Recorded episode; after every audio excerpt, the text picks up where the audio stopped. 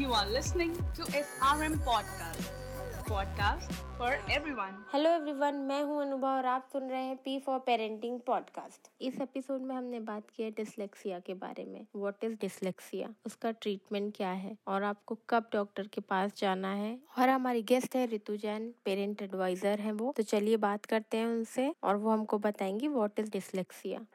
Hi Ritu, how are you? I'm good. Welcome back, Ritu. I'm fine, absolutely fine.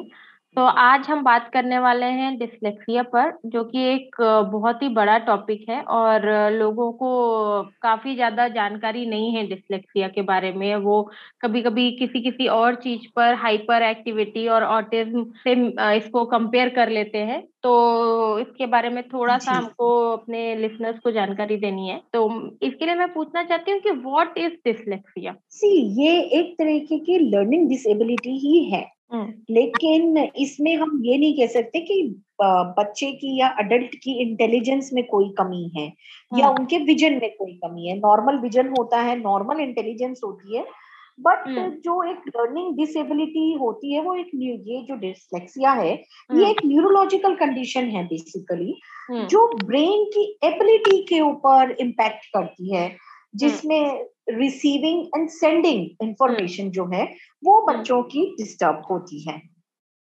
तो dyslexia के अंदर generally 3-4 तरीके के होते हैं डिस्लेक्सिया, जिसके अंदर बच्चे ना लर्निंग के अंदर इश्यूज आते हैं, जिसमें बच्चे कभी लिख नहीं पाते हैं, या कभी छोटे बच्चों में हैबिट होती है कि वो लोग मिरर इमेजेस लिखते हैं वर्ड्स की, जैसे बी को डी लिखेंगे स्मॉल वाले को, या एस को एम को उल्टा लिखते हैं बच्चे। तो मिरर इमेजेस बनाते हैं, वो एक तरीके की reversing the position of letters is comes under dyslexia. लेकिन वही बात है कि आज के दिन पेरेंट्स इतने अवेयर नहीं है, ये टर्म ही इतनी न्यू है, न्यू पेरेंट्स के लिए खासकर, क्योंकि हम हर चीज तो नहीं पढ़ सकते, हमें हजारों बीमारियां हैं छोटे बच्चों में, लेकिन हर एक को पेरेंट को थोड़ा ना पता होता है। उनको लगता है कि अभी लिखना शुरू किया है बच्चे ने, रिवर्स एड लिख रहा है तो ठीक है, थोड़े दिन की प्रैक्टिस के बाद बच्चा सीख जाएगा। तो again dyslexia is a learning disorder, a type of a learning disorder. Okay, तो अगर हमें पेरेंट्स को, मान लीजिए, पता चले कि उनके बच्चे को डिस्लेक्सिया है, तो वो क्या करें?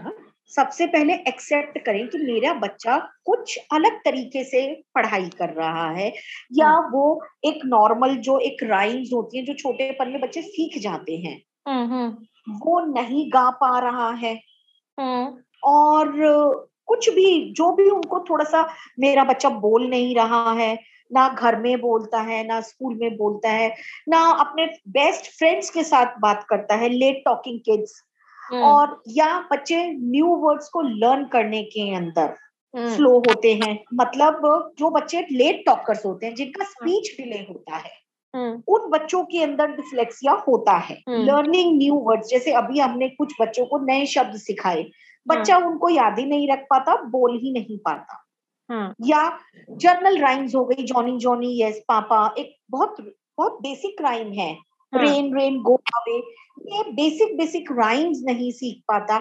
या हिंदी की भी बहुत सारी कविताएं हैं, जैसे मछली जल की रानी है, चिड़िया उड़ी, या चंदा मामा दूर के, इस तरीके की जो बेसिक राइम्स हैं जो बच्चा शायद जन्म से ही सुनता आता है, वो भी बच्चा याद नहीं कर पाता या गा नहीं पाता। उस सिचुएशन में भी बच्चे को ऑडिटरी प्रोसेसिंग डिसऑर्डर होता है, जो डिस्लेक्सिया के अंदर आता है। तो अगर जो आपको लगता है कि बच्चा, आपका बच्चा एक एज एप्रोप्रिएट नहीं कर पा रहा है, तो आप ये मत सोचो कि मेरा बच्चा बीमार था, उसका बुखार था, शायद इस वजह से वो एनर्जी नहीं है उसमें, या वो उसका आज मन नहीं कर रहा है, इस वजह से वो नहीं कर रहा है। लगे तो सबसे पहले एक्सेप्ट करिए। Acceptance is the first and foremost required thing for parents. अगर जो माँ बाप एक्सेप्ट कर लेते कि नहीं भैया, कहीं तो कुछ गड़बड़ है मेरे बच्चे की लर्निंग कैपेबिलिटीज में, तो एक्सेप्ट कीजिए और बच्चे को आप जितना प्यार करते हो उससे डबल और ट्रिपल प्यार करना शुरू कर दो। बच्चे को डांटो नहीं, तूने ऐसे क्यों लिखा, और साथ में हाथ भी चला देते हैं पेरेंट्स, वो नहीं करो। जितना आप प्यार करते हो डबल ट्रिपल कर दो. Emotional support is the best medicine for childrens. जब बच्चे को इमोशनल सपोर्ट मिल जाता है ना, तो बच्चे के अंदर एक तसल्ली रहती है कि भैया कुछ भी हो जाए मम्मी पापा की मैं जान हूं और मम्मी पापा मेरी दुनिया और मैं मम्मी पापा की दुनिया. करेक्ट. क्योंकि अनफॉर्चुनेटली डिस्लेक्सिया या एक डिस्कैलकुलिया एक अलग वर्ड है थोड़ा सा जो मैथ से रिलेटेड होता है. डिस्ग्राफिया और भी बहुत सारी लर्निंग डिसेबिलिटीज हैं जो आईक्यू पे भी शायद काम करती हैं. वो जब हिट करती हैं बच्चों को तो हम ना बच्चों के साथ ब्लेम करने लगते हैं कि नहीं भैया पता नहीं तुम ही ऐसे क्यों करते हो, तुम्हारी क्लास के बच्चे तो कितना अच्छा कर रहे हैं, तुम सबके साथ गाते क्यों नहीं हो रहे हैं, देखो कितना अच्छा गा रहे हैं और बच्चे तुम भी गाओ तुम भी गाओ. डोंट फोर्स, क्योंकि ये चीज जब लर्निंग डिसेबिलिटी होती है आपके इमोशनल सपोर्ट के साथ तो कम हो सकती है एक उम्र में, लेकिन सारी जिंदगी वो रहती है चाहे बहुत मामूली रहे. करेक्ट. इनफैक्ट मेरे साथ भी है, मैं कुछ लंबे लंबे वर्ड्स बहुत जल्दी रीड नहीं कर पाती हूँ. तो ऐसा नहीं है कि हर कोई बॉर्न परफेक्ट है. छोटी छोटी डिसेबिलिटी हम सभी में होती है. Acceptance is required. Blame game नहीं खेलें पेरेंट्स अपने बच्चों के साथ. और एक्चुअली अगर आपका प्यार और सपोर्ट है तो आपका बच्चा कुछ भी कर सकता है. लो आईक्यू वाले भी बच्चे थोड़ा आगे निकल रहे हैं, मतलब जरूरी नहीं है कि उनका आईक्यू लो है तो वो पढ़ाई में नहीं आगे हैं तो किसी में नहीं हो सकते. तो किसी ना किसी चीज में, जैसे ही आपने अभी लास्ट एपिसोड में बताया था कि एक बच्चा है जो कि ऑटिज्म का शिकार है लेकिन वो बेकरी बहुत अच्छी बेकिंग करता है और काफी मैरियट मैरियट में उसके कपकेक्स सेल होते हैं. हाँ, JW मैरियट्स में जाते हैं केक्स. तो मतलब अगर आपके बच्चे में कहीं आपका बच्चा किसी चीज में कमजोर है तो भगवान किसी ना किसी को कुछ ना कुछ एक्स्ट्रा दे ही देते हैं ताकि वो दे ही देता है से कोप अप कर ले. और छोटे बच्चे माँ बाप की आंखों से दुनिया देखते हैं. जब हम बात करें कि 2-2.5 साल 3 साल अगर जो हम आज से 3 साल पहले के बच्चों को लेके चले जो बॉर्न हुए हैं, उन बच्चों ने तो बाहर की दुनिया ही नहीं देखी है. तो अगर जो उनमें लर्निंग डिसेबिलिटीज आ रही है तो उन बच्चों की गलती नहीं है, उनकी सराउंडिंग्स की गलती है कि उनको एक प्रॉपर एक्सपोजर जो है वो नहीं मिला. तो आप बच्चे के साथ, आप बच्चे को मिसहैंडल नहीं करो. मार, जो बच्चों को मार देते हैं, चिल्ला पड़ते हैं फ्रस्ट्रेशन के अंदर, अपनी बच्चों पे ना निकालें पेरेंट्स. बच्चे अपने माँ बाप की आंखों से दुनिया देखते हैं और आप ही उनकी दुनिया हो तो उनको इतना प्यार भरी नजरों से देखो और हमेशा उनको बोलते रहो you are best, I am always there for you, मैं हमेशा तुम्हारे साथ हूँ, तुम मेरी जान हो, तुम कुछ करो ना करो मैं तुमसे सबसे ज्यादा. ये जो पॉजिटिव वर्ड्स बच्चों को अंदर से हौसला देते हैं कि देखो मम्मी पापा कितना प्यार करते हैं, अब मुझे भी उनके लिए कुछ करना है. तो कई बार वो माँ बाप के लिए लर्निंग अच्छी सीखनी शुरू कर देते हैं और मेहनत करते हैं. क्योंकि डिसलेक्सिया एक ऐसी कंडीशन है जो मल्टीफैक्टोरियल है. इनहेरिटेंस के अंदर आता है, पीढ़ी दर पीढ़ी आता है कि भैया उनका दिमाग में कोई कमी है, प्री मैच्योर बर्थ है, लो बर्थ रेट वेट है और एक्सपोजर ऑफ हार्मफुल सब्सटेंसेस है जैसे निकोटीन है, ड्रग्स है, अल्कोहल है ड्यूरिंग प्रेगनेंसी. करेक्ट. हाँ, उसमें भी तो अफेक्टेड हैं बच्चे. उनका जो ब्रेन डेवलपमेंट है वो तो लाइक फेटल स्टेज से ही डिफेक्टिव होना शुरू हो जाता है.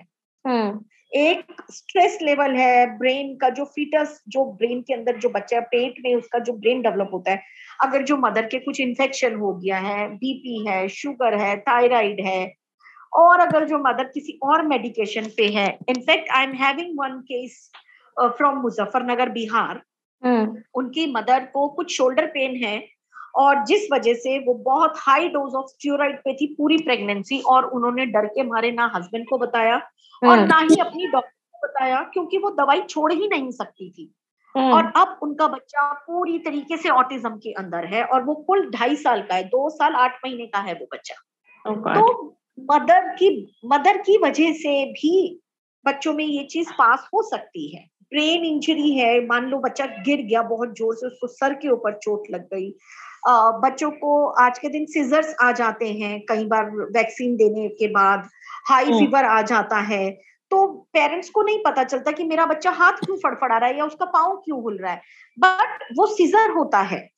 उस सिचुएशन में भी बच्चों के अंदर डिस्लेक्सिया आने का चांसेस बन जाता है। तो न्यू पेरेंट्स को तो सबसे ज्यादा जरूरी है कि अपने बच्चे को बहुत ऑब्जर्व करें कि मेरा बच्चा किस तरीके की अपब्रिंगिंग उसकी हम कर रहे हैं और उसकी किस तरीके की इन्वॉल्वमेंट है। तो छोटे बच्चों को बहुत ज्यादा केयर की, बहुत ज्यादा टाइम की जरूरत है अपने पेरेंट्स से। करेक्ट। हाँ, तो क्या क्या साइन होते हैं बीइंग अ डिस्लेक्सिक, क्या क्या साइन हो सकते हैं? साइन मैंने आपको बताया ना। अगर जो हम छोटे बच्चों की बात करें तो बच्चा बोलता नहीं है, नए शब्द नहीं सीख पा रहा है, या वर्ड्स को एक करेक्ट फॉर्म में, एक करेक्ट प्रोनाउंसिएशन जो होती है वो नहीं प्रोनाउंस कर पा रहा, उल्टा लिखना, साउंड्स के अंदर कंफ्यूज हो जाना, problem remembering namings, letters, colours भूल जाना, कंफ्यूज हो जाना रंगों के बीच में, डिफिकल्टी इन लर्निंग राइम्स या प्लेइंग विद राइम्स। और अगर जो हम स्कूल गोइंग बच्चों की बात करें तो रीडिंग के अंदर सबसे ज्यादा उनको तकलीफ आती है। हमें लगता है अरे नहीं, बच्चा तो सीख रहा है, अभी कर लेगा, लेकिन बच्चों को उस टाइम बहुत ज्यादा कांस्टेंट प्रैक्टिस की जरूरत होती है। उसके अंदर राइट वर्ड्स की फॉर्मिंग करना फोनोलॉजिकली, वो बहुत ज्यादा जरूरी है। yes. इसमें problem remembering the sequence of things, जैसे मैंने अपने बच्चे को बोला कि तुम ये करके ये करो, वो सीक्वेंस भूल जाएंगे कि हमको पहले क्या करना है, दे विल लॉस्ट। तो सीक्वेंसिंग करना काम की किसी भी छोटे से एक्ट की, वो बहुत मुश्किल हो जाता है। मिस प्रोनाउंसिएशन ऑफ नेम्स, पूछ कुछ रहे हैं बता कुछ रहे हैं बच्चे, वो बहुत मुश्किल हो जाता है। और नॉर्मली जिन बच्चों को डिस्लेक्सिया होता है वो एक समय से हमें पता है कि ये एक्टिविटी बच्चा 10 मिनट में कर सकता है, लेकिन वो उसको स्ट्रेच करता करता 20 मिनट, 30 मिनट, 40 मिनट तक कर रहा है। तो स्पेंडिंग अनयूजुअली लॉन्ग टाइम, एक समय खींचना, वो एक होती है डिस्लेक्सिया का रीजन। समराइजिंग, जैसे हमने एक स्टोरी सुनाई बच्चों को, मानिए हर एक घर में सुनाते हैं स्टोरी बच्चों को, ज्यादातर अपनी मदर टंग में। तो अगर जो हम उनसे पूरी स्टोरी सुना के आखिरी में पूछे अच्छा इस कहानी में क्या हुआ था, तो बच्चा समराइज नहीं कर पाता, स्टोरी को बता नहीं पाता इस कहानी में क्या हुआ था। तो डिस्लेक्सिया के सिम्टम्स हमें कब, किस उम्र से दिखने लग जाते हैं? पहले स्कूल जाने से भी पहली उम्र से, बिफोर गोइंग टू स्कूल हमें साइंस दिखने लगते हैं, जिसमें मैंने आपको बताया late talking is one of the reason. और ये चीजें ना बहुत ज्यादा इंटरलिंक्ड हैं, तो हमें बहुत छोटी उम्र से, और स्पेशली आज से मतलब 2.5-3 साल से जो बच्चे बॉर्न हुए हैं उन्होंने तो बिल्कुल ही अजीब सी कोविड वाली दुनिया देखी है, जिसमें ना तो वो किसी के घर जा सकते हैं, ना किसी को घर बुला सकते हैं, और सिंगल बच्चा है, न्यू पेरेंट्स हैं, एकदम यंग एज के पेरेंट्स हैं, बेचारों के पास कोई एक करेक्ट इंफॉर्मेशन नहीं है, करेक्ट गाइडेंस नहीं है।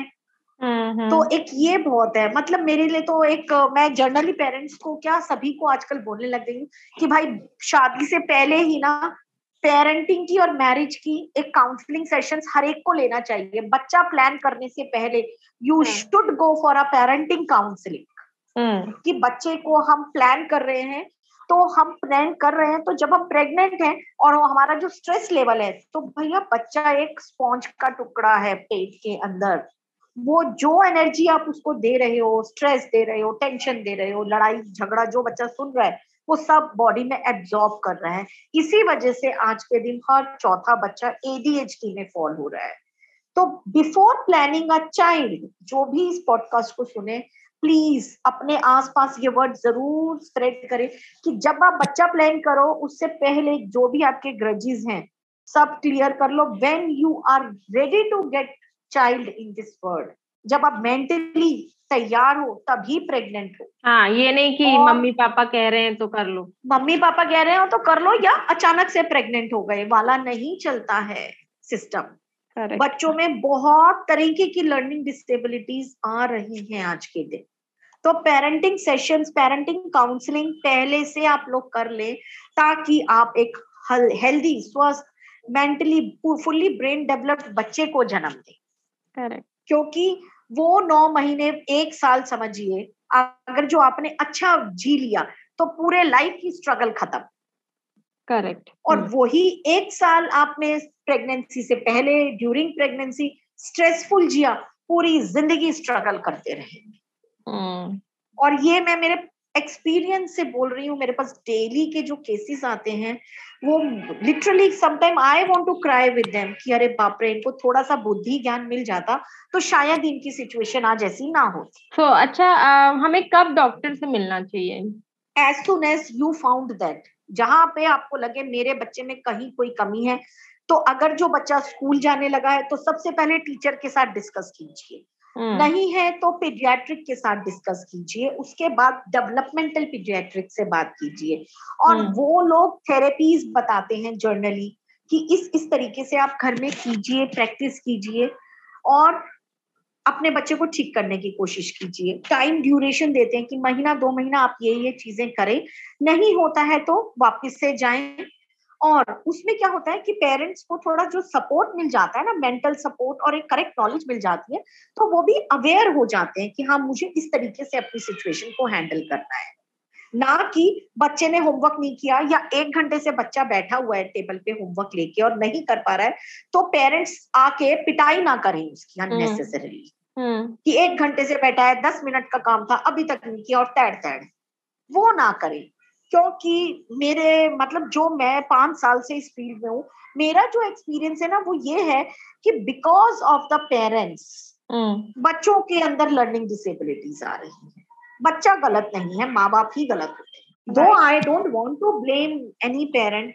बहुत चीजें जेनेटिक होती हैं, बहुत चीजें बीमारी से आ जाती हैं. हम पेरेंट्स को ब्लेम नहीं करते, लेकिन फिर भी थोड़ा सा सचेत रहें पेरेंट्स. हम लोग नैनीज के हाथ में, वर्किंग प्रोफेशनल्स हैं आज के दिन, नैनी के हाथ में, बच्चे को आया के हाथ में छोड़ देते हैं. हमें नहीं पता how she is handling our child. अभी केसेस सुनने में भी, इंडिया में सुनने में भी आ रहे हैं कि बच्चों को कुछ सुंघा देते हैं, बच्चा पूरे दिन सोता रहता है. ये चीजें थोड़ा सा अपने ऊपर काम कीजिए प्लीज पेरेंट्स को. मैं ब्लेम नहीं कर रही हूँ पेरेंट्स को, लेकिन आपका बच्चा आपकी रिस्पॉन्सिबिलिटी है. तो